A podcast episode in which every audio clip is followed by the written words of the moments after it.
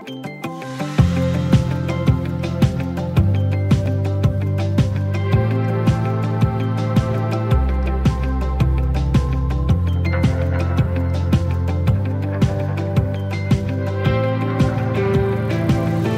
fredag, klokken er 5 minutter over 8, og du er tændt for Radio 4 morgen, som er tre timers aktualitetsradio med Kasper Harbo og Astrid Date. Velkommen, Astrid. Tusind tak.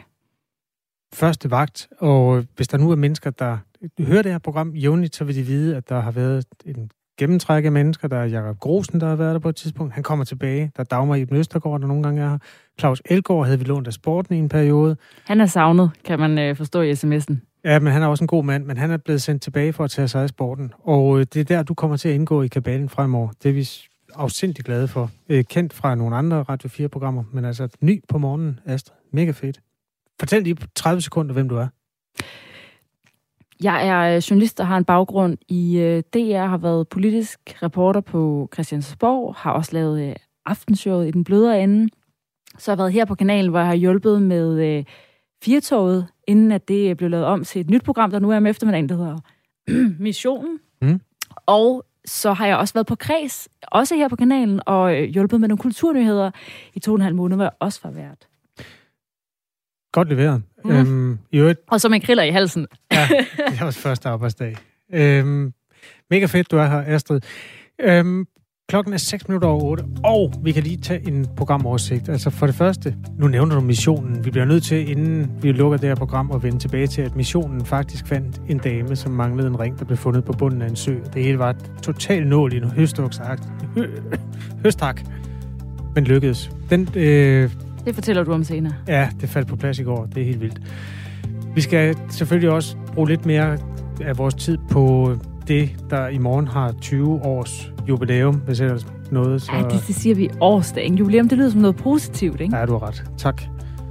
Årsdagen for de terrorangreb, som har sat spor, både i øh, vores måde at omgås hinanden på, og øh, den måde at øh, flyve på. Ved du hvad? Jo, der er kommet en sms i forhold til flyvning.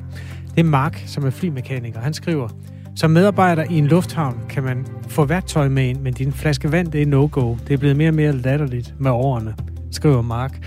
Der formentlig lyttede med i det øh, interview, vi havde lidt tidligere med en forhenværende lufthavns sikkerhedschef fra Københavns Lufthavn, om hvad der egentlig er sket med flysikkerheden i de 20 år, siden kabrene gik ombord og smadrede øh, store huller i New York.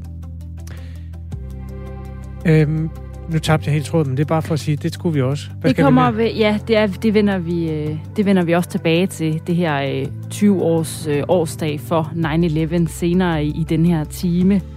Krig mod terror, det var det, jeg vil sige. Altså politik og udenrigspolitik især, og så den interne krig mod terror. Altså, det var der ikke rigtig nogen, der kendte før. Og der, der er et før og efter 20. Øh, der er et før og et efter 11. september, prøver jeg at sige. Undskyld, vi råder. Der er også et uh, før efter klokken 8, og nu er klokken 8 minutter over 8, og jeg hedder Astrid Date sammen med mig Kasper Harbo. Velkommen til sidste time af Radio 4 Morgen. I dag skal danske regioner og kommuner sende deres lister ind til Miljøstyrelsen. Lister over, hvor der kan være forurenede områder med det sundhedsskadelige fluorstof PFOS. Det var Miljøminister Lea Wermelin, der tilbage i juli bad om de her lister, fordi flere borgere i Korsør havde fået konstateret store mængder af PFOS i kroppen, efter at de havde spist kød fra kalve, der havde græsset på marker nær den lokale brandskole. Marker, der viste sig at være forurenet med det her brandhæmmende skuff, øh, stof, som indeholdt PFOS. Philippe Grandjean er professor i miljømedicin ved Syddansk Universitet. Godmorgen. Godmorgen. Du mener, man skal have en faglig skepsis over for de lister, som kommuner og regioner kommer med. Hvorfor? ja, jo, men det er en udmærket start. Men det vi skal tænke på er, at de her fluorstoffer har været anvendt til imprægnering af tæpper, så de er blevet smudsafvisende. Vi har brugt dem til regntøj. Vi, vi har brugt dem til pizzabakker og bagepapir. Vi har brugt dem selv til tandtråd og guitarstrenge, fordi man har anset de her stoffer for at være så utrolig nyttige. Og det vil sige, der må være en lang række virksomheder og måske affaldspladser, hvor øh, der ligger måske mange kilogram af de her øh, stoffer. Og det triste ved det er, at de er så stabile. Og det vil sige, de er der stadigvæk, selvom det måske er 20 år siden, vi har brugt dem. Når der så bliver lavet en kortlægning over, hvor de stoffer findes, hvad kan vi så bruge den til?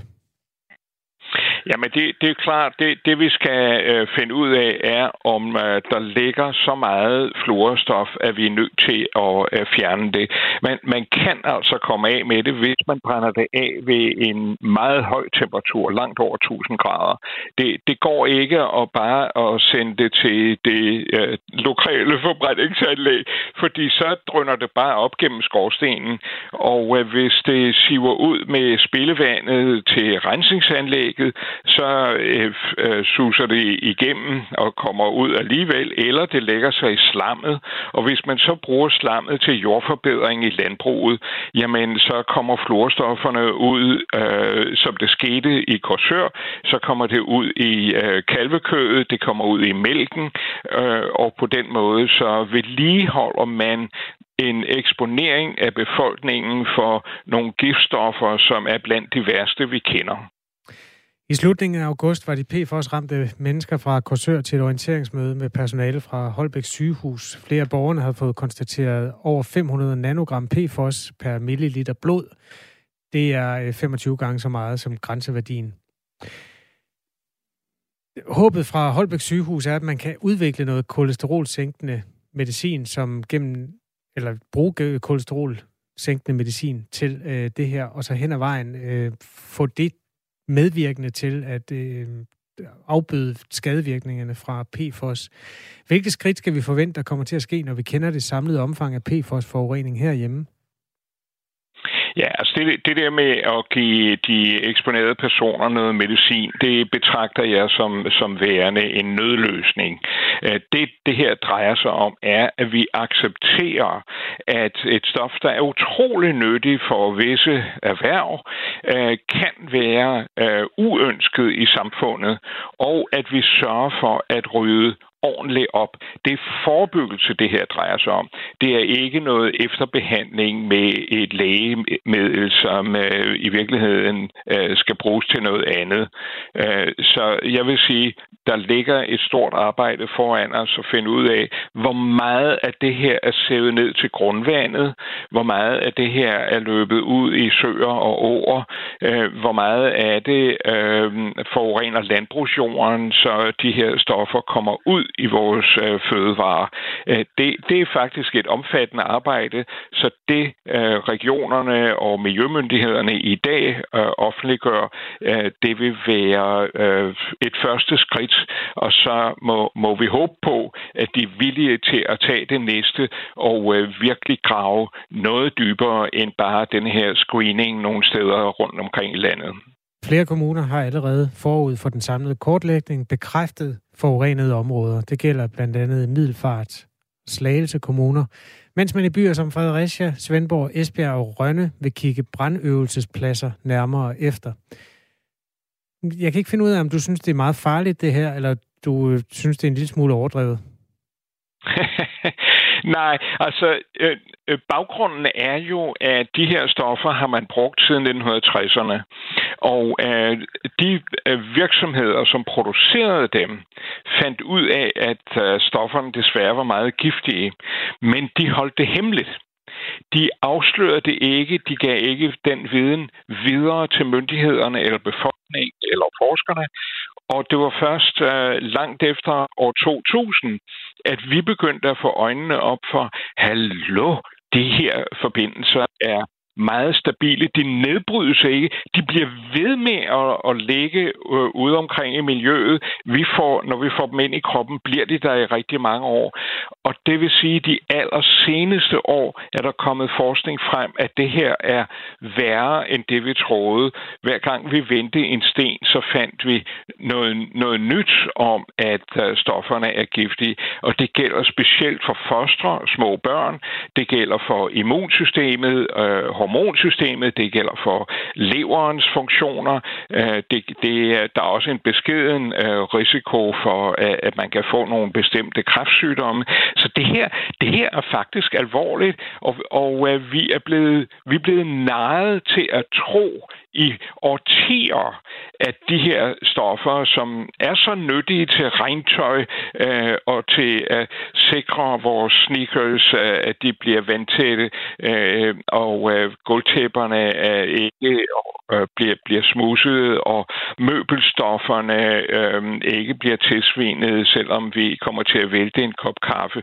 Øh, jamen, nu må vi altså øh, gribe om ondets råd og finde ud af, hvor er de her stoffer endt henne, og så må vi sørge for at få dem øh, fjernet og destrueret på fornuftig vis. Det, der vil følge, når man på et eller andet tidspunkt har fået inddæmmet ulykken og afbødet øh, skadevirkningerne så godt man kan, det er, at man også vil arbejde videre med hvem har ansvaret for de ting, der er sket. Og der kan jo både være en, nogle lokale myndigheder, der kan have lavet fejl, og der kan være nogle fabrikanter i den sidste ende, der har haft ond tro. Altså, er der ikke på tide, at nogen bliver stillet til ansvar for det her, når du siger, at det er længe siden, at man opdagede, at det rent faktisk ikke var så uskadeligt, som man gik og troede? Jo, men der, der er jo sket det, at øh, myndighederne øh, er blevet enige om, at øh, nu må man forbyde anvendelsen af de her stoffer. Og øh, Danmark er sammen med tre andre EU-medlemslande gået foran og har foreslået kommissionen, nu skal vi have et totalt forbud mod de her stoffer. Men det, som man har glemt i Danmark og også i andre lande, det er, at det er den tidligere anvendelse, som stadigvæk ligger derude som en forurening. Altså tænk på sådan noget som opløsningsmidler og pesticider. Øh, de nedbrydes med tiden, men det sker ikke med fluorstofferne, og derfor er de blevet ophobet og nu skal vi altså til at, at øh, betale regningen. Hvem der så er skyld i det, det, det er jo lidt, lidt svært at sige, fordi det er ligesom om den her sag falder mellem flere stole, fordi øh, miljømyndighederne siger, ja, men vi har jo lavet et forbud mod anvendelse af brændskummet. Øh, og øh, sundhedsmyndighederne siger, ja, men øh, hvis der er nogen, der øh, er blevet eksponeret, så må de gå til deres egen læge. Øh, og øh, der kommer kommer så forskellige former for råd. Øh, regionerne siger, ja, men øh, vi har ikke midler til at lave en stor indsats på det her felt. Det er ganske nyt for os. Vi har hverken ekspertise eller erfaring i, i det her.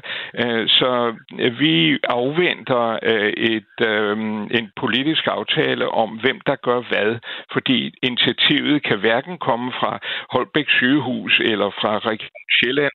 Det må, det må da være noget koordineret koordineret, fordi det er ikke kun i Korsør i Slagelse Kommune, at øh, der er det her problem. Jeg er helt sikker på, at der er problemer andet sted. Og det er altså den kortlægning, der er i gang nu. Tak skal du have, fordi du var med, Philippe Grandjean. Jeg takker også. Professor i Miljømedicin ved Syddansk Universitet. Vi følger PFOS-sagen nøje her i Radio 4. Klokken er 18 minutter over 8. Missionen, øh, programmet, der sender her på kanalen fra 15 til 17 mandag til fredag, de sætter sig for hver dag at løse en mission. Og i tirsdagens program, der var missionen at finde ejermanden til en ring, som Mogens Nørgaard havde fundet ved søbadet Sneglen på Amager Strand. Ringen den var engraveret med navnet Magdalena. Og i går i missionen, der fandt værterne Tony Scott og Amalie Bremer endelig frem til Magdalena, som havde tabt sin ring. Lys og lygte efter Magdalena. Og nu er hun her. Hej. Hej. Og velkommen til. Og vi skal jo også simpelthen sige, Magdalena, det er din fødselsdag i dag. ja, også det. Så, så tillykke med at have fået din ring tilbage, og tillykke med din fødselsdag. Kære ven. Hvad? Og solen ah, skinner. Fjolde, og solen skinner, ja. Hey. Og jeg får den lige et, sådan et fint kort her. Der står tillykke. Hey. Skal jeg lige læse kortet? Det må du gerne. Ja, endelig. Der står, kære Magdalena, stort tillykke med fødselsdagen. Ringen er sluttet. Kærlige hilsner, Sonja og Måns. Tusind, Ej, tusind, tusind tak. Igen og igen og igen og igen. Og for Magdalena har den tidligere forsvundne ring altså stor betydning. Ja, den har lidt historie. Ja. Det er en ring, som uh, mig og min uh, mand købte på vores første kærestetur, hvor vi havde været sammen i et år. Og det var sådan en god, øh, fantastisk, romantisk ferie i Tyrkiet. Og så inden vi tog hjem, så tog vi forbi en, jule, øh, en, øh, en hvad hedder det? En, øh, Juveler? Ja, præcis. Ja. Og så fandt vi en, en ring, der kun havde en hvid sten, en lille diamant. Og så fik vi Og det er en indgrav- diamant lige fra. Ja, en lille Wow. Ja. Og vi købte faktisk to, altså en til øh, min mand, Ja. identiske. Og så fik vi indgraveret, indgraveret et datum, som så øh, står i ringen. Og det er øh, dagen for den dag, vi bliver kastet. kastet. Ah. Eller vi går på date, hvor vi har været sådan, øh, vi har ikke været fra hinanden efterfølgende. Nå. Så Nej. det, så det var en meget fantastisk date, og vi har, ja, det, var, den betød noget for os. Det var datum, det datum, der kom til. Mm. Og når vi så beslutter for at gifte os året efter, så kom der en lille rubin i, som et lille tegn for kærlighed. Så vi ikke skulle have mange ringer, vi bare en ring, vi bygger videre, videre på. Og så fik vi det i gave af min svane. Fik vi en lille rubin hver. Nå, så det er jo faktisk, det var faktisk en vigtig ring. Og der er også to, ring, to stener på vej. Vi har bestilt nemlig en lille safir og en lille smaragd, for vi har to børn som er Ja. på bagsiden. Ja, så det betyder noget for os nemlig. Ja, for nogle mennesker er det her altså bare historien om en ring, der igen bliver sat på en finger, hvor den har siddet tidligere. Men det er på en eller anden måde mirakuløst, at vi lever i en tid, hvor det kan lade sig gøre, at en mand hopper i vandet og finder en ring på bunden, tager den op, skriver på Twitter, hvis ring er det. En masse danske medier griber den, fordi der også er noget med kærlighed og alt sådan noget, der er spundet ind i den historie om den ring, der er blevet væk. Og øh, efter noget tid, så bliver ja, det meste af medier Danmark det er sådan det sat i system. Magdalena fandt ud af, at nogen ledte efter hende, da hun så landskamp forleden, der, øh, for et par dage siden, hvor Danmark mødte Israel, og missionen havde sendt sin redaktør i parken med et øh, skilt, hvor teksten øh, Magdalena, vi har din ring, stod. Ej, men det er vildt. Altså, det er ufatteligt. Altså, stort er det mig. Jeg tror, at hvis det ikke var, fordi jeg aldrig har fundet ud af, at der var en måne, så det var på nyhederne andre steder fra, Mm. så tror jeg ikke, jeg havde fattet, at det var mig, der var eftersøgt. Jeg tror, jeg havde kigget på ham og tænkt, ah, min læner, her, måske nogen skal giftes. Eller, eller, altså, Ja, ja. Jeg tror ikke, altså, fordi den var jo væk. Altså, Mm. den, den lå ikke på, ikke på bunden. Det kunne ikke være ham derinde i fjernsynet. Nej, altså, jeg havde, jeg havde virkelig ikke... Jeg tror, jeg lavede et forbindelse med den måde. Ja, nu sidder ringen igen på Magdalenas finger. Og Tony Scott og Amalie Bremer kan skrive flueben ud fra den mission. Men der er flere missioner hver eneste dag mellem klokken 15 og klokken 17 her på Radio 4. Lige nu er klokken 22 minutter over 8. Vi har været det omkring det et par gange i løbet af morgen. I dag i morgen er det nemlig 20 år siden, at USA blev ramt af et terrorangreb. Our war on terror begins with Al Qaeda, but it does not end there. It will not end until every terrorist group of global reach has been found, stopped, and defeated. Ja, sådan lød det i øh, den ikoniske tale fra 2001, den 20. september, altså ni dage efter, hvor præsident George W. Bush erklærede en krig mod terror. Det her angreb, det var altså med til at ændre trusselbilledet i verden, og hvordan ser det ud med den trussel i dag? Det skal vi øh, tale mere om nu. Angrebet dengang involverede fire kabringsindrigsfly. To fly ramte ind i World Trade Center midt i New York. Et ramte Pentagon, der amerikanske forsvarsministerium i Washington, og et fjerde styrtede ned i en mark øh, i Pennsylvania. Næsten 3.000 mennesker døde af det her angreb. Og øh, nu kan jeg sige godmorgen til dig, Peter Viggo Jacobsen, lektor på Forsvarsakademiet. Velkommen til. Tak skal du have. Godmorgen. 11. september 2001 blev altså anledningen til at starte en krig mod terror. Hvad var det for en terrortrussel, USA stod over for dengang? Jamen, det var jo en terrortrussel, hvor man øh, pludselig erkendte, at der var en terrorgruppe, der havde udgangspunkt i Afghanistan, som var i stand til at, at ramme mål i USA, og dermed også alle andre steder. Og det var sådan en, en ny ting, fordi man, man var jo ikke, det var jo ikke nyt med, med, med terrorgrupper. Men, men de, der havde været masser af terror i, i, i Mellemøsten, hvor palæstinenserne jo har lavet terror, og også har lavet kabringer i Europa, og der har været Bader Meinhof i Tyskland osv. Men det var typisk grupper, der havde en eller anden national agenda, og som derfor begrænsede deres, deres angreb til, til, til, til, hvad det hedder, til den nationalstat, hvor de havde et problem. Vi har jo også haft store problemer i Spanien, ikke? Men det var nyt, at du pludselig havde en terrorgruppe, der havde en, en global agenda, og som ønskede at ramme mål overalt i, øh, på jorden, og som havde en eller anden tåget idé om, at de ville lave en, en, en, en islamisk revolution. Ja, for som du siger, vi, altså, terrorangreb i sig selv er jo ikke et nyt fænomen. Altså, hvad var det, der øh, skete? Altså, hvordan oplevede vi også truslen her hjemme i Danmark, efter at øh, terrorangrebet i 9-11, hvor det lige pludselig var en, øh, ja, en øh, global gruppe, som du siger, der, øh, der kunne angribe? Jamen, det, der, det, der jo sker, det er, at amerikanerne beslutter sig til at se det her som en krig, og erklære den her øh, globale krig mod terror. Og, og amerikanerne går jo ud og siger meget firkantet, som om det var en westernfilm. Enten er I med os, eller også er I imod os. Øh, og, og så skulle man jo vælge side, og, og de allierede valgte jo meget hurtigt side øh, til, til fordel for USA. Og, og det var også de allierede i Europa, der fik amerikanerne til at, øh, hvad det hedder, øh, træk i det her artikel 5 håndtag, som man har i NATO, der siger, at hvis man bliver angrebet, så har man alle sammen en forpligtelse til at, land, at hjælpe det land, der bliver angrebet. De første gang var amerikanerne ikke interesseret i det, fordi de har regnet med, at det kunne de selv finde ud af. Men, men NATO-landene ville rigtig gerne hjælpe, så vi får altså en dynamik, hvor alle identificerer sig med, med USA. Øh, Le Monde skriver på forsiden af deres avis, at vi er alle amerikanere. Så det får skabt sådan en helt ny dynamik, som du også siger i din oplejning med, at pludselig er trusselsbilledet totalt forandret.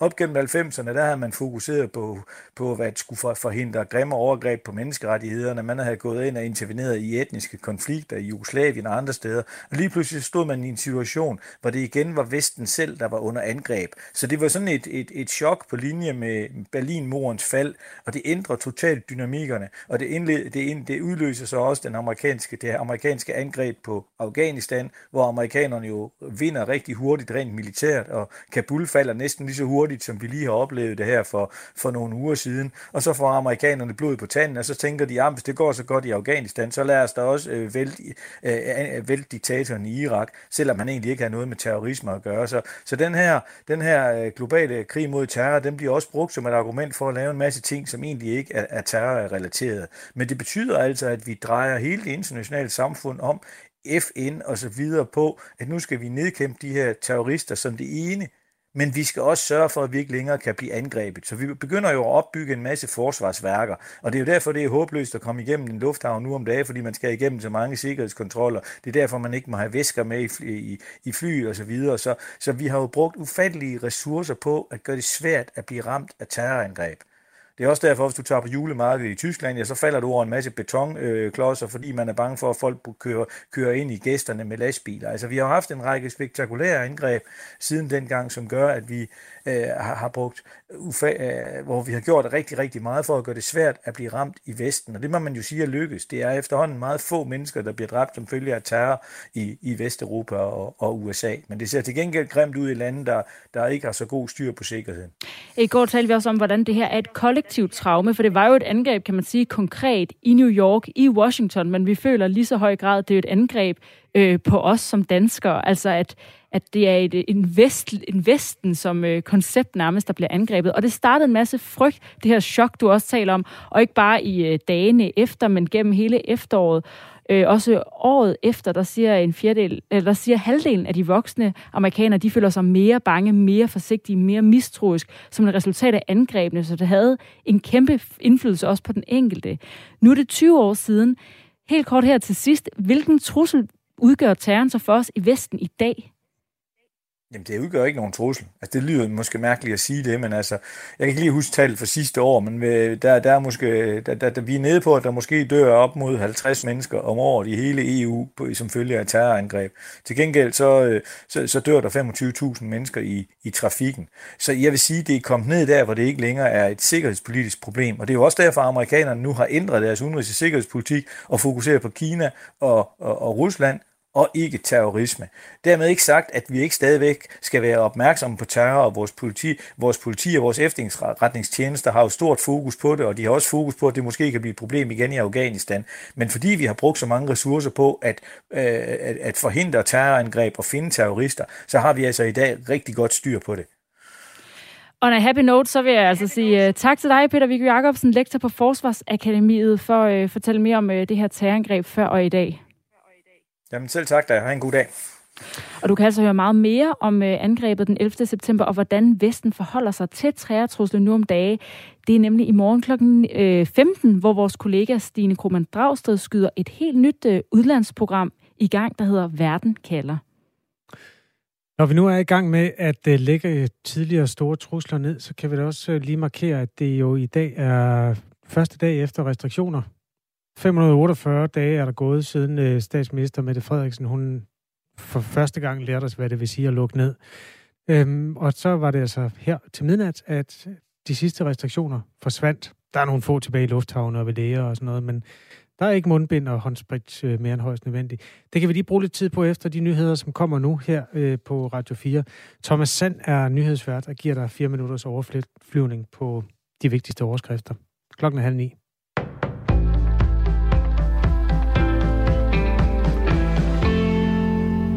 De fem partier i Blå Blok går nu sammen om et udspil, der skal lægge pres på S-regeringen for at finde flere penge til den grønne omstilling i landbruget. I en fælles udtalelse fastslår de fem partiformænd, at målet med udspillet er at sikre arbejdspladser i det danske fødevareerhverv, samtidig med at man opfylder klimaambitionerne. Regeringens udspil vil koste arbejdspladser i de egne af Danmark, hvor det ofte er svært at skabe nye. Derfor spiller vi nu ud med et klart borgerligt alternativ med høje grønne ambitioner, men hvor vi er villige til at investere i en grøn omstilling af en sektor, som er afgørende for Danmark, siger de fem partiformænd i udtalelsen. De fem er Venstres formand Jakob Ellemann Jensen, Dansk Folkeparti's Christian Thulesen Dahl, Konservatives Søren Pape Poulsen, Nye Borgerliges Pernille Vermund og Liberal Alliances leder Alex Van Opslag. Det fælles udspil kan dermed ses som et opgør med det udspil, som regeringen lagde på bordet i sidste uge. Regeringens udspil indeholdt blandt andet et bindende klimamål for landbruget samt et øget krav til CO2-reduktion på 7,3 millioner ton i 2030. Nu vil de blå partier gå til de videre forhandlinger på baggrund af deres fælles udspil. Det indeholder investeringer for 750 millioner kroner i de kommende år for at understøtte den grønne omstilling. Ifølge politisk redaktør her på kanalen Thomas Larsen er det ikke svært at se forskel på rød og blå bloks forslag.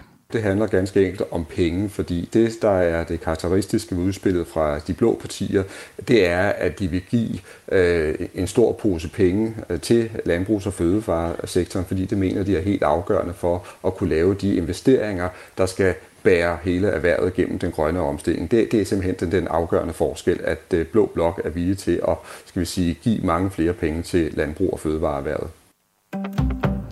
18 måneder med coronarestriktioner som forsamlingsloft, mundbind og coronapas er slut. Siden midnat betragtes covid-19 ikke længere som en samfundskritisk sygdom, og det betyder, at de sidste restriktioner falder væk. I stedet bliver covid-19 nu betegnet som en almen farlig sygdom. Regeringen besluttede i slutningen af august, at den ikke ville forlænge sygdommens status som samfundskritisk. Det besluttede den, fordi epidemien var under kontrol, og vaccinationstilslutningen er høj. Den amerikanske præsident Joe Biden vil indføre nye føderale vaccinekrav, der omfatter 100 millioner amerikanere. Det sker i en altomfattende indsats for at øge antallet af vaccinationer og dermed bremse den stigende smitte med delta-varianten af coronavirus. På et pressemøde i det Hvide Hus gav Biden en følelsesladet tale om de omkring 80 millioner amerikanere, der er berettiget til en vaccine, men som endnu ikke er blevet vaccineret. We've been patient, but our patience is wearing thin and your refusal has cost all of us. So please do the right thing. Vi har været tålmodige, men vores tålmodighed er ved at være opbrugt. Jeres afvisning har kostet os alle, siger præsidenten. De nye regler betyder, at alle arbejdsgivere med flere end 100 ansatte skal sørge for, at deres ansatte bliver vaccineret eller testet for coronavirus hver uge. Tyskland behandler i øjeblikket flere coronapatienter under 60 år end over på landets intensivafdelinger. Fra midten af august til begyndelsen af september blev flere patienter mellem 18 og 59 år end personer over 60 år indlagt på hospitalet med covid-19. Det viser tal fra Robert Koch Instituttet. Udviklingen kan afspejle den lavere vaccinationsrate blandt unge i landet. I Tyskland er 83 procent af alle personer over 60 år fuldt vaccineret, mens andelen er 67 procent for mennesker mellem 18 og 59 år. 1.400 coronapatienter er indlagt på landets intensivafdelinger. Det er en stigning på 22 procent i forhold til sidste uge. I de nordøstlige egne først en del sol, men ellers kommer der kun lidt eller nogen sol. Nogle steder byer, der om eftermiddagen lokalt kan være med torden. Temperaturer op mellem 20 og 25 grader.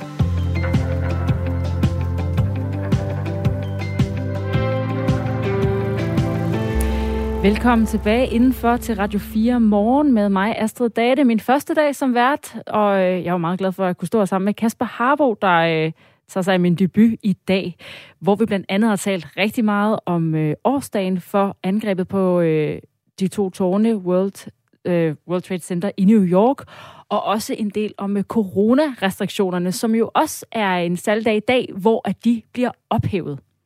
Det kommer vi tilbage til, i hvert fald sidstnævnte Øh, godt, du er her, Astrid. Velkommen til. Vi starter dog et andet sted, nemlig i landbruget. Borgerlige partier danner fælles front i forhandlinger om klimakrav til landbruget. Der er en stor aftale på vej der. Forhandlingerne om landbrugets bidrag til klimaomstillingen er nemlig gået i hårdknude. Og nu er det altså, at de fem partier i Blå Blok går sammen om et udspil, som skal lægge pres på regeringen for at finde flere penge til den grønne omstilling. Blandt andet kræver man, at der bruges 3 kvart milliard kroner til grønt landbrug. Maria Rømert Gerding er jo præsident i Danmarks Naturfredningsforening og med på telefonen. Godmorgen. Godmorgen. Det her det er rød mod blå, som det så tit er. Hvordan oplever du situationen? Jamen, nu repræsenterer jeg jo klimaet og naturen, og jeg synes, der er flere positive takter i det udspil, der er kommet. Jeg synes, det er dejligt, at man vil hæve ambitionsniveauet på det her med at udtage landbrugsjord, altså omdanne landbrugsjord til natur, at oversvømme nogle marker og få vådområderne tilbage i det åbne land. Jeg synes også, det er positivt, at der kommer mere finansiering, hvis det bruges til netop at udtage øh, de her landbrugsjord og lave dem op til natur. Det har en kæmpe klimaeffekt. Det har en stor øh, positiv kvælstofeffekt. Det reducerer udledningen med kvælstof, og har det også en natureffekt.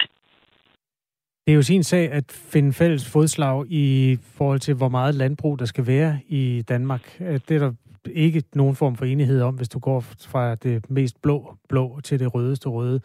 Øhm, hvad er det, den lavt hængende frugt inden for det her, som du ser det? Altså, hvad er det, hvad er det første, man kan håbe på at opnå? Jamen altså, det er jo netop, at vi går i gang nu. Altså, vi har lige fået en rapport fra FN's klimapanel, der fortæller os, hvor meget det haster med klimahandling. Og det, der har været min bekymring hele vejen igennem med de her forhandlinger, det er, at man ikke går i gang med det samme. Og der er jeg lidt bekymret for det udspil, der også er kommet fra de blå, og i virkeligheden også for regeringsudspil. Altså, hvis man ikke er parat til at lave bindende reduktionsmål, også på den korte bane. Men der er det her med at tage de mest klimaskadelige landbrugsjord ud af produktion. Det er altså den mest, den den frugt, der bare hænger lige foran næsen på os. De jord skulle aldrig have været opdyrket. En gang lå de og var fugtige. Det var vores fugtige enge. Det var vores vådområder. Det var der, hvor en hel masse Øh, fugle og insekter og, og andre dyr fandt deres føde i det åbne land. Og dem har man altså drænet. Man har tømt dem for vand og begyndt at dyrke dem. Og så vælter det op med klimagasser fra de her jorder. Så det skal vi simpelthen gøre om. Vi skal hive drænen op igen. Vi skal få vandet tilbage i landskabet. Og det er altså der, man skal starte. Og der hæver øh, de blå partier, altså ambitionsniveauet her til 100.000 hektar, som vi har sagt i overvis, også sammen med landbruget, at det skal man altså komme i gang med. Så er der andre områder i deres udspil, som er øh, helt uacceptable. For eksempel, at de ikke er tilstrækkeligt ambitiøse på udledning med kvælstof til vores kystnære farvand. Og det tror jeg virkelig kan splitte partierne øh, på Christiansborg lige nu. Der ender jo rigtig meget forurening fra landmændenes marker ude i vores, øh, ude i vores fjorde. Der skal vi have skruet markant op for indsatsen, og skal, vi skal være helt sikre på, at vi lykkes. Det er jo alle danskere, der betaler prisen, når der ender øh, forurening fra landbruget derude.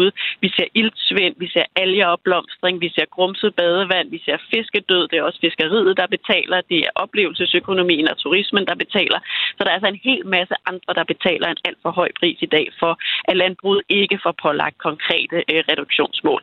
Så der er, mm. er gode ting, og der er tisler i det her udspil, vi kigger på nu.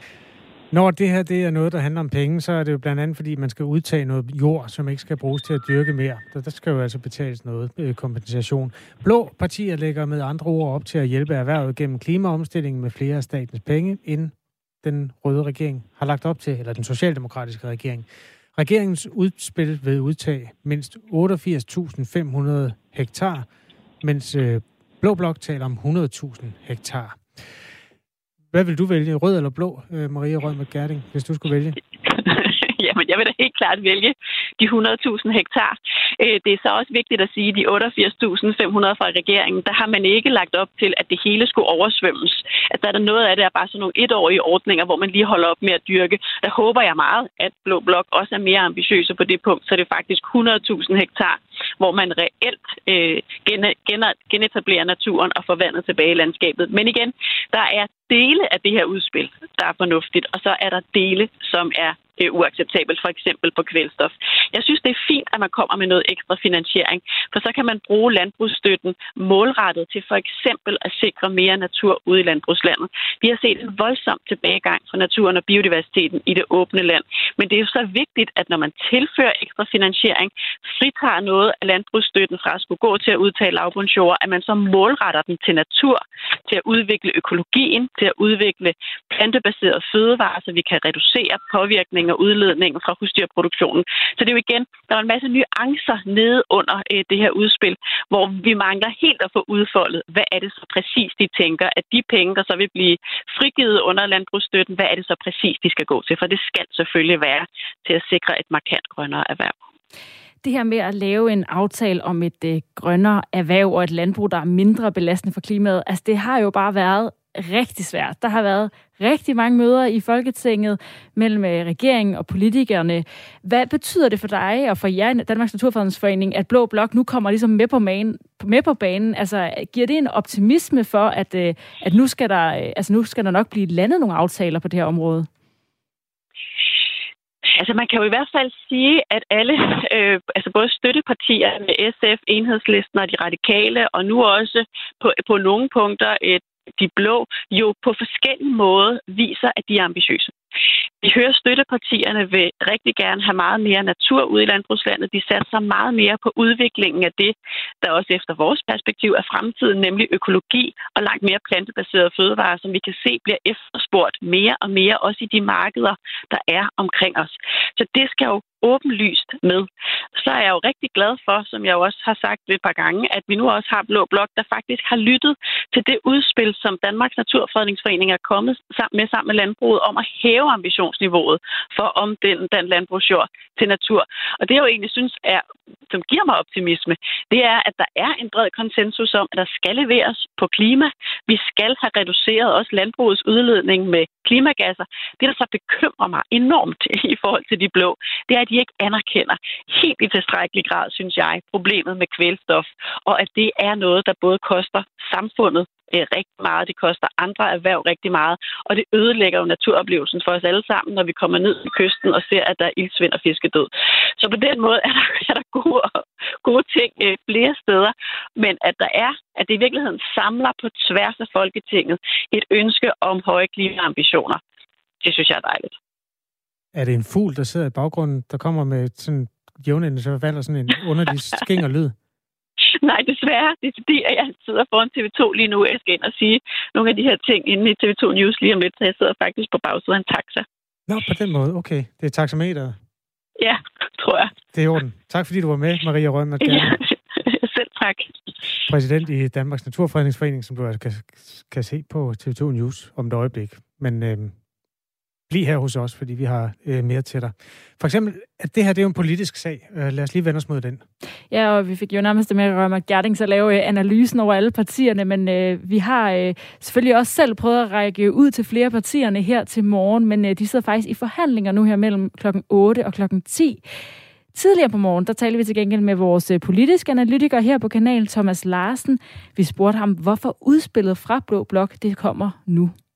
Det kommer jo efter, at øh, der har været øh, kamp og strid om fremtiden for landbruget, og især også øh, landbrugets øh, bidrag til den grønne omstilling i rigtig, rigtig lang tid. Der har været et hav af møder, mere end øh, 60 forhandlingsmøder i alt, og der er en stillingskrig i gang. Forleden der kom landbrugsminister med et ultimatum, så den prøvede han at fremstille det i hvert fald over for Blå Blok. Det virkede ikke, og nu kommer øh, Blå Blok så med deres udspil for at lægge pres på ministeren.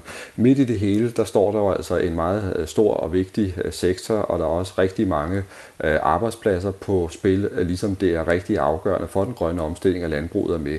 Så det her, det er altså storpolitik, og der er to blokke, der står temmelig stejt over for hinanden på Christiansborg. Og der er altså især en forskel på Blå Bloks øh, forslag på området i forhold til Rød Blok, siger Thomas Larsen. Det er meget simpelt at svare på. Det handler ganske enkelt om penge, fordi det, der er det karakteristiske ved udspillet fra de blå partier, det er, at de vil give øh, en stor pose penge øh, til landbrugs- og fødevaresektoren, fordi det mener de er helt afgørende for at kunne lave de investeringer, der skal bære hele erhvervet gennem den grønne omstilling. Det, det er simpelthen den, den afgørende forskel, at øh, Blå Blok er villige til at skal vi sige, give mange flere penge til landbrug og fødevareerhvervet. Og Blå Bloks udspil har fået mange partier til at reagere her til morgen. Vi har jo så ikke, som sagt, kunne få fat på dem, fordi de sidder i nogle forhandlinger nu her mellem 8 og 10. Men allerede nu er enhedslisten og de radikale ude og opfordre regeringen til at lave en smal aftale bare med dem og SF. For det her område er vigtigt for alle partierne på Christiansborg. Jamen, det er fordi, det er et øh, meget stort erhverv, der skal igennem en svær øh, omstilling, og, og det er noget, der betyder noget for øh, alle øh, partierne. Øh, man kan sige, hvis man skal tage et parti ud, hvor man kan sige, at det her det måske er særligt vigtigt, så er det Venstre, som jo står lidt i en klemme øh, her, fordi på den ene side, så vil Jakob Ellemann Jensen øh, gerne gøre øh, Venstre til et meget øh, grønt og klimavenligt parti, og det har man ude også at sige i forskellige interviews her på det seneste. Og samtidig så ved alle jo også, at Venstre er et parti med dybe rødder i dansk øh, landbrug, øh, og også et parti, der øh, vil være optaget af, at omstillingen, den grønne omstilling, ikke kommer til at koste så mange øh, jobs. Så hvis man skal se på et parti i Blå Blok, for hvem det her det er helt afgørende, øh, ja, så er det Venstre, og så de andre partier øh, har i høj grad valgt at køre sammen med Venstre i, øh, i det her forløb. Og det efterlader altså regeringen i en svær situation, vurderer Thomas Larsen. Jamen, det er interessant. Der er sådan set dilemmaer over det hele, og der er også et kæmpe dilemma for, for regeringen, fordi regeringen har jo altså bundet sig op på nogle meget ambitiøse øh, mål for, hvordan øh, CO2-udledningen skal reduceres øh, fra dansk øh, side.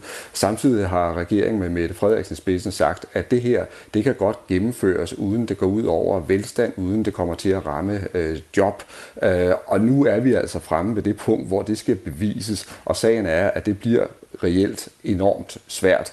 Og derfor så har øh, regeringen altså også en stor interesse i, at der kommer et, et mere afbalanceret, kan man sige, øh, udspil, øh, som gør, at der kan laves en, en bred øh, aftale. Øh, det er også grundlæggende noget skidt for hele landbrugs- og fødevareerhvervet, hvis der kommer en smal aftale, for så får de ikke de her langsigtede rammer, som er nødvendige for erhvervet. Så der er altså også et kæmpe politisk pres på regeringen i den her situation.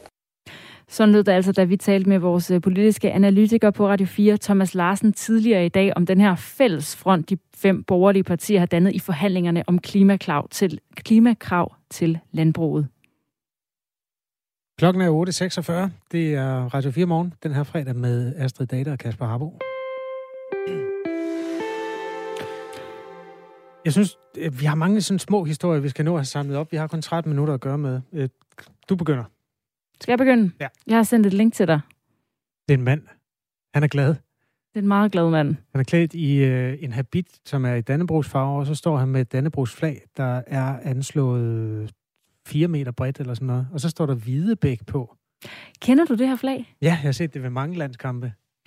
Fordi ejeren, øh, det er Arne Stampe Pedersen fra Hvidebæk, og han har selv set over 90 kampe med det danske landshold, og han har haft sit flag med til cirka 50 af dem, så måske man kan huske det, hvis man har set det i tilskuerrækkerne, det her mm. Hvidebæk, og hvad det lige du ved, er for noget. Men det er altså en mand fra Hvidebæk, der har det her flag med. Hvidebæk er en by i Vestjylland, sådan der omtrent. Og det er de i hvert fald i Jylland. Ja, altså sådan, på, hvis man kører vest fra Aarhus mod vest, så for eksempel mod Hvide Sande eller sådan noget, så kommer man igennem Hvidebæk. Øh, og den, man kan kende den på, at der er sådan en kæmpe stort V, en sådan form for statue ved en rundkørsel ved byens indgang. Man tænker, at det enten betyder venstre eller Hvidebæk. Men det kan komme ud på et, fordi alle kommuner i det område øh, har venstre på. Så anyway, det er Hvidebæk. Det er Hvidbæk, hvor altså Arne her han er fra. Og han var også øh, selvfølgelig til øh, kampen i tirsdags, hvor øh, landsholdet tog et øh, stort skridt mod VM-slutrunden med en sejr 5-0 over Israel. Men det endte alligevel lidt trist for øh, Arne Stampe Pedersen, det skriver TV MidtVest. Bagefter kampen, da øh, spillerne var rundt og sige tak og sådan noget, der efterlod han nemlig det her flag ud af syne i højst 5 minutter, som man siger til TV MidtVest. Og der blev det stjålet fra ham. Men Siden da, så øh, er der altså kommet efterlysning på Facebook med over 500 delinger og en masse støttende kommentarer, og flaget det er nu fundet i København foran et hotel, hvor det er blevet afleveret i receptionen. Og øh, Arne han siger, nu har jeg fået en kammerat til at hente og sætte med i bilen tilbage til Jylland forbi det her V-skilt ind til Hvidebæk. Han siger også, at han, han ved ikke helt, om det passer, det der med, om det blev bare fundet på gaden. Altså han tænker, at der må være nogen, der har fået lidt dårlig samvittighed her over hans, den her mand og hans flag, og har afleveret det. Men det vigtigste for ham, det er, at det kommer tilbage, og han kan komme til at se mange flere kampe. Og det næste, det er jo i VM-kvalifikationskampen hen i oktober, hvor det danske landshold, de stod sammen med Moldova lørdag den 9., hvor du kunne fortælle tidligere, Kasper, at øh, det er et af de få grønne lande, man mm-hmm. altså bare kan tage til, hvis man skulle være så heldig at have en billet til at se den her kamp. Man kan også tage til Moldova, hvis man ikke har en billet, men man kan så ikke komme ind på stadion jo. Men man kan jo altid Det er lidt ærgerligt, selvfølgelig. Kan man, sige. man kan også tage på ferie, det er jo også dejligt. Men smukt billede i øvrigt, og han ser glad ud. Er det lige efter genforeningen så? Det må det næsten være. Ja, det er i hvert fald det, der akkompagnerede artiklen, det her billede. Jeg ved ikke, om han har haft det i hånden endnu. Nej, okay. Jamen, øh, glædelig sådan en lille knopskydning i hvert fald på historien om i øvrigt også en fuldstændig fantastisk landskamp. Klokken den er 10 minutter i 9. Inden vi går videre, så vil jeg godt lige øh, nå at sige en ting, fordi vores, øh, min kollega øh, Magnus Bang, han har regnet på noget. Det, Du ved, dagligt kommer der opdateringer på, hvor mange procent af befolkningen er vaccineret. Og det hedder sig, at det første stik er givet til 75,68, altså lige godt tre fjerdedel af befolkningen. Og så er der 73,1 procent, der er færdigvaccineret. Det er jo umiddelbart et stykke fra målet, ikke? 3 ud af 4. Det Magnus han har gjort, det er, at han har bare lige omregnet det til, hvem er egentlig målgruppen for de vacciner. Fordi hvis du for eksempel får et barn i morgen, så det, ligger det jo i, eller i går, så det, det, det barn er jo ikke vaccineret, og børn under 12 år skal det hele taget ikke vaccineres. Så derfor er det eneste interessante tal er jo, hvor mange af dem, der er i vaccinemålgruppen, der har fået deres stik. Det er jo det, vi burde kigge på. Og det, det har Magnus regnet ud. Det rigtige tal er 86 procent. Noget højere. Noget højere. At smitten så er enormt udbredt blandt de små børn, det er så en anden lidt irriterende historie i øjeblikket, men øh, de bliver jo heldigvis ikke så syge. Men det er jo også i dag, at alle restriktionerne de bliver ophævet, og regeringen valgte i august ikke at forlænge dem, og de sidder nok også med de her tal, som øh, Magnus har regnet på og kan se, jamen, at dem, der kan blive vaccineret, så er det åbenbart nærmere 9 ud af 10, som øh, faktisk allerede har fået den her vaccination. Det er præcis. Og må jeg ikke bruge den lejlighed? Altså, når vi nu afskaffer restriktionerne, så synes jeg også, vi skal afskaffe det der med, at vi nogle gange sidder og blafrer med de aktuelle tal. Jo. Øhm, så jo, for sidste når, gang... når man bare får dem, nogle gange kan man også blive sådan lidt, når man bare hører de der tal, så ved man jo ikke alt, eller sådan, når jeg selv har haft det, når jeg har fået de her tal, jamen er det, er det, der mangler nogle gange sådan en linje efter, og det er dårligt, eller det er godt. Fordi jeg har ikke styr på, når man siger, x antal er smittet, jamen er det, skal vi være bekymrede nu? Dem har jeg aldrig rigtig givet at læse op, for det lærer man nemlig ikke noget som helst af. Det eneste, der har været interessant, det var, hvor mange der var indlagt, fordi det er jo historien om, at hvis det tal bliver for højt, så kan du godt glæde dig til at få langt hår og skulle sidde til Zoom-møder hjemme i din sure stue igen. Øhm, så nu siger jeg for sidste gang, der er ikke særlig mange indlagte. Der er 132. Det er selvfølgelig flere, altså ubehageligt for den enkelte, men i den kontekst, der hedder, vi skal ikke brænde sygehuset af, så øh, er det stadigvæk et meget fredeligt tal. Og det er sidste gang, jeg gider komme med coronatal ind til det modsatte er bevist. Så fik vi også markeret sidste dag med coronarestriktioner her i Radio 4 morgen. Klokken er 8.52.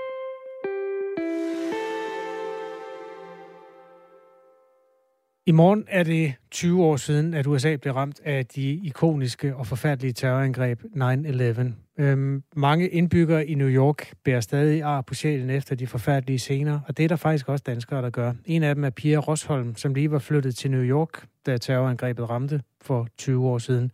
Hende talte vi med tidligere i morges. Jamen altså, jeg blev sådan set vækket af min øh, kæreste, som ringede hjem fra kontoret og sagde, kan du ikke lige finde ud af, hvad er det, der foregår?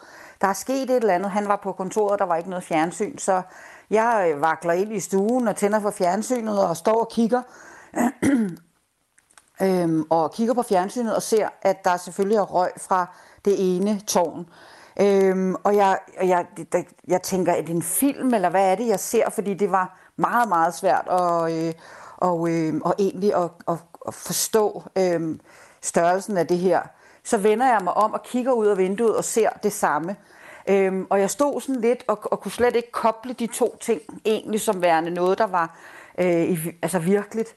Øhm, og mens jeg står og snakker med ham i telefonen og fortæller, hvad det er, jeg ser, så øh, udbryder jeg... Øh, det kunne man nemlig ikke se på fjernsynet på det tidspunkt, fordi det var et, et, et lidt mere snævert skud. Øh, så kunne jeg så se, at der kom et fly øh, mere, øh, og jeg står og fortæller om, at der kommer et fly mere. Det er også meget lavt, og det, det kommer tættere på, det kommer tættere på. Og altså, man, man kunne næsten, man tænkte jo først, at det var at det var altså et uheld. Man tænkte, det må være et fly, der har været i vanskeligheder, eller hvad ved jeg, var ved at være lande på Hudsonfloden. Ja, altså, man havde alle mulige tanker meget hurtigt, men da det nærmede sig mere og mere, så, så kunne man jo ikke få det til at passe. Og det var, det var, det var e- ekstremt øh, kraftig øh, følelsesregister, man var igennem der. Øhm, og da det så brager ind i nummer to, øh, der, altså, jeg, jeg, jeg kan nærmest ikke trække vejret, fordi det sidder faktisk så voldsomt i en stadigvæk, og, og lige pludselig kan man godt forstå alle de her krigstraumer og alt muligt andet. Jeg ved godt, det ikke var krig, øh, men det var det jo lige pludselig, fordi den var rykket ind på Manhattan. Øh, og det var voldsomt. Rigtig, rigtig, rigtig voldsomt. Det er en, på, en oplevelse, der stadig påvirker Pia Rosholm, som vi altså talt med tidligere her på morgenen i Radio 4. Altså, jeg har for eksempel ikke kunne se de der øh, film, der er blevet lavet efterfølgende. Det, det, det har jeg faktisk ikke. Øhm, øhm, altså, det, det, selve størrelsen af det var, var redselsfuld. Øhm, og, og når man så øh, i, i dagene efter øh, lavede vi en indsamling af, af, af ting til, øh, til de fantastiske øh, brandmænd, som jo kæmpede øh, med livet som indsats i mange tilfælde. Øh, øh, og, og der var folk fra bygningen, som ikke kom hjem, som var blevet dræbt. Øh, altså en underbo var blevet dræbt, øh, og man så far og datter rende rundt og, øh, og sørge og, og være med til at samle ind til brandmændene, som så forsøgte at redde, hvad der må, måtte kunne reddes. Øh, det, det var voldsomt, øh, og, og ja, det sidder i en.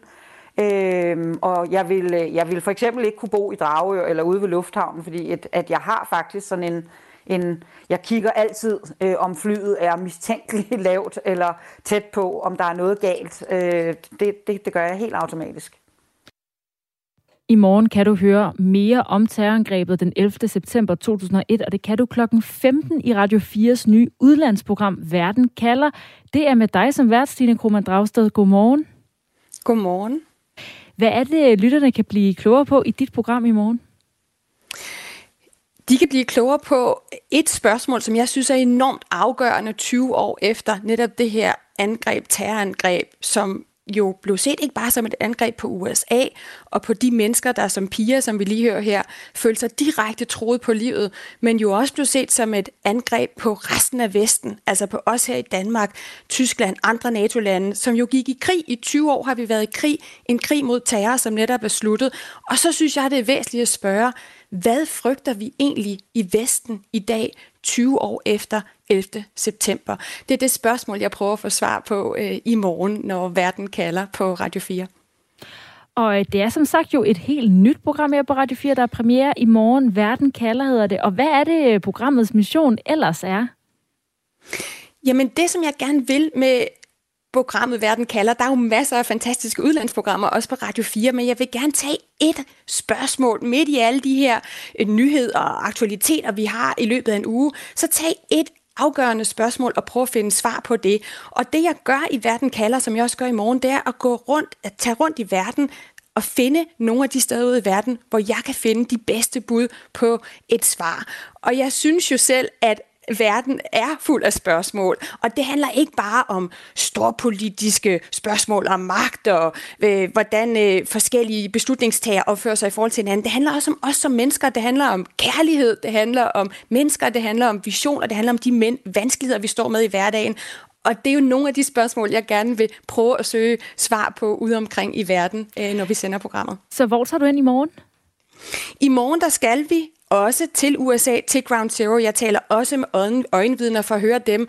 De følte sig troet dengang på deres liv. Hvad føler de sig egentlig troet af i dag? Så skal vi til en indre slagmark i Tyskland, som faktisk er et af de lande, der sendte flest soldater afsted til Afghanistan. Og så skal vi også til Danmark for at høre, hvad føler vi os troet af her 20 år efter terrorangrebet den 11. september.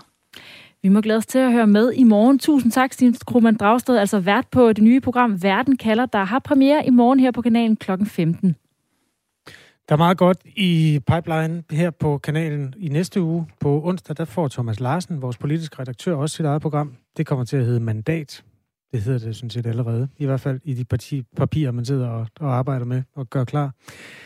Øh, den her morgen, den har været tre timers aktualitet, præget af for det første 9-11 og hvad der er sket siden da. Vi har været ombord i flysikkerheden, som jo har udviklet sig rigtig kraftigt. Det var lidt i larvestadiet, dengang, hvor det kunne lade sig gøre at øh, have hobbyknive med, som det viste sig, at terroristerne havde. Og det var på den måde, de fik kapret de fly, som startede det hele. Der er heldigvis sket rigtig meget siden da, og det kan du øh, høre, hvis du henter det her radioprogram som podcast, som du gør i din podcast-app. Der ligger tre timer til dig hver eneste hverdag.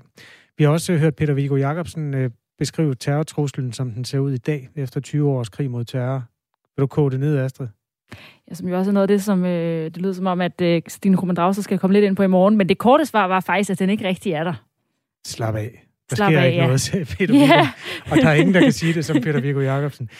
Det var dit første program ud af 1000 som øh, vært på Radio 4. Tillykke, Astrid. Jamen, tusind tak. Jeg vender stærkt tilbage. Efter, nu skal jeg lige på ferie. Jeg tager lige en uges ferie efter første program. Du har verdens bedste overenskomst. Jeg ved ikke, hvordan du har lykkes med det der. Ida Sofie Sellerup er klar med Ring til Radio 4 om lidt klokken 9.